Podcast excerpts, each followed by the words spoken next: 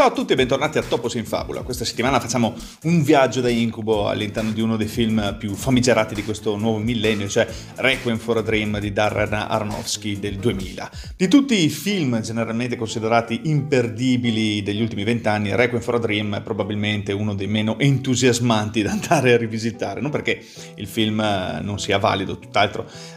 si tratta di una esplorazione durissima delle profondità della miseria umana da parte di un giovane talento, cioè dall'appunto Darren Aronofsky, capace in ogni arte necessaria a realizzare un film, in particolare il montaggio. E se Requiem for a Dream non è il film americano con il miglior montaggio degli ultimi 25 anni, resta almeno un ottimo candidato al premio come uno dei più elaborati in questo aspetto a memoria recente. Il montatore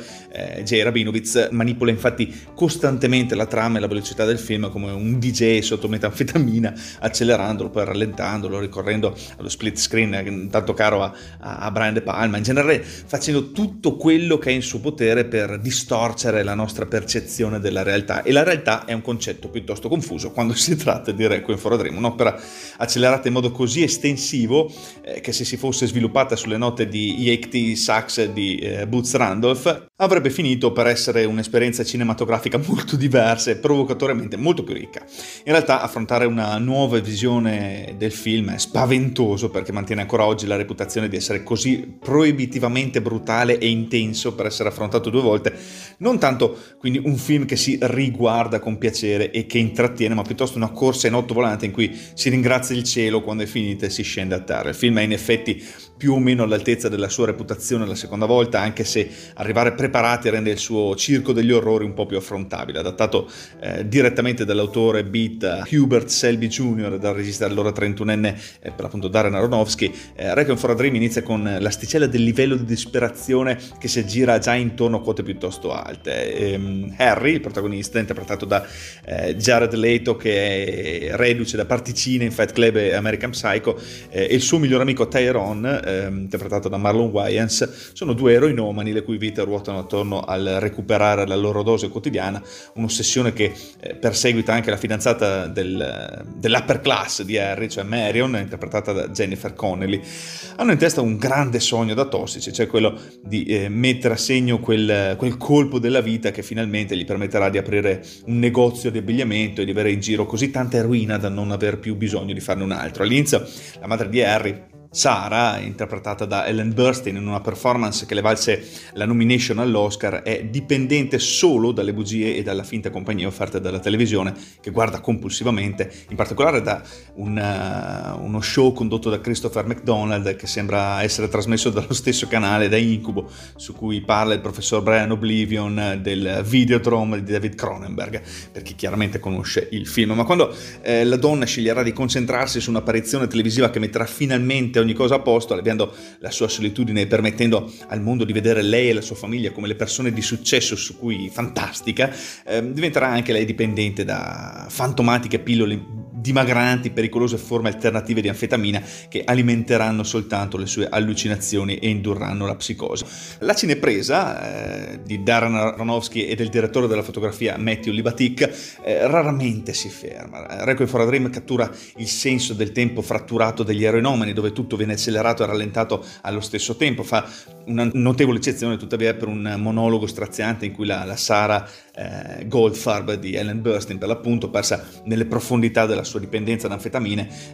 dice a suo figlio che grazie alla sua apparizione televisiva incombente e ovviamente inesistente e alla tossicodipendenza fin troppo reale, ha finalmente trovato un motivo per svegliarsi e alzarsi dal letto la mattina, per avere speranza, per voler uscire di casa e affrontare un mondo che può essere incredibilmente crudele. La macchina da presa è relativamente statica qui, ma il personaggio vibra di un'intensità nervosa. È uno dei momenti più tranquilli in un film ad alto voltaggio, nonché una delle sue sequenze più potenti. La disperazione di Harry, Tyrone e Marion cresce man mano che l'eroina diventa sempre più difficile da trovare, e Marion viola un codice etico personale che ha sempre meno significato man mano che la sua fame di eroina cresce, prima facendo sesso con il suo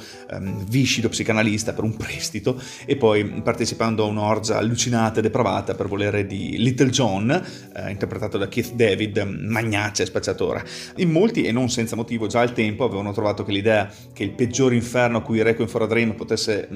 decidere di condannare la sua bellissima ragazza bianca dagli occhi verdi fosse di essere scopata e poi messa in mostra da un pappone nero,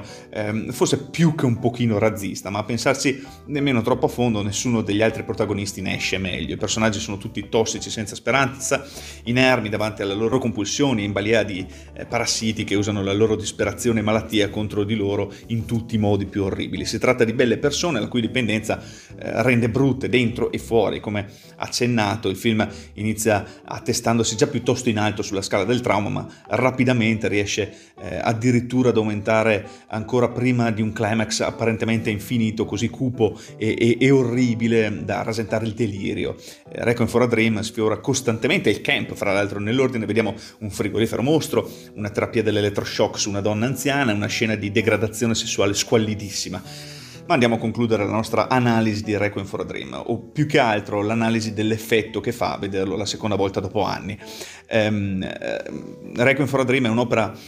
che entra sotto la pelle con immagini indimenticabili, una brutalità e un'intensità che rimangono a lungo dopo i titoli di coda. Tenendo conto di questo, una seconda visione del film si vive in misura minore come un dramma sulla dipendenza, maggiormente come un film horror il cui terrificante uomo nero in realtà sono le droghe. È un incubo a occhi aperti che offre ai suoi personaggi solamente un breve momento di pace una volta che le loro anime e le loro vite sono state completamente distrutte dalle rispettive compulsioni. La morte sarebbe stato un destino più gentile per loro, ma sono condannati a continuare a vivere nell'inferno che il loro autore ha creato per loro. E noi non possiamo fare altro che assistere impotenti al declino di questi esseri umani che impariamo ad amare durante il film, nonostante tutti i loro difetti, tutti i loro sbagli. Ed è proprio quello che succede quando si ha a che fare con una persona schiava delle proprie dipendenze. Non parlo necessariamente dell'eroina, le sensazioni più ricorrenti sono la repulsione, la frustrazione, l'odio, ma anche la pietà, la speranza, soprattutto l'amore che ci lega a quella persona, o più che altro al ricordo che abbiamo noi di quella persona che in realtà piano piano è svanita davanti ai nostri occhi. Tante volte dobbiamo anche avere il coraggio di capire che da soli non possiamo aiutare quella persona, che magari non siamo noi la persona di cui ha bisogno in quel momento, ed è durissima. Il nostro cervello e il nostro cuore si oppongono fermamente a questa situazione, ma il rischio è anche quello che la nostra voglia di aiutare l'altro diventi a sua volta la nostra dipendenza. E non pensiamo che la persona in difficoltà non provi cose simili. Ad un certo punto tutti i tossici, siano essi dipendenti da droga, alcol, gioco, cibo, sesso, sentono quello sdoppiamento per cui ci si guarda allo specchio e non si capisce come la persona che esisteva tempo prima si sia trasformata nel mostro che ci sta guardando dall'altra parte dello specchio. Esiste una soluzione? Mi viene da pensare di sì, anche se non è mai definitiva. Bisogna sempre stare in guardia, allerta per riconoscere i primi segnali del ritorno della bestia, perché è sempre in agguato, soprattutto nelle cose più comuni, gli odori, i luoghi, le canzoni e soprattutto le persone.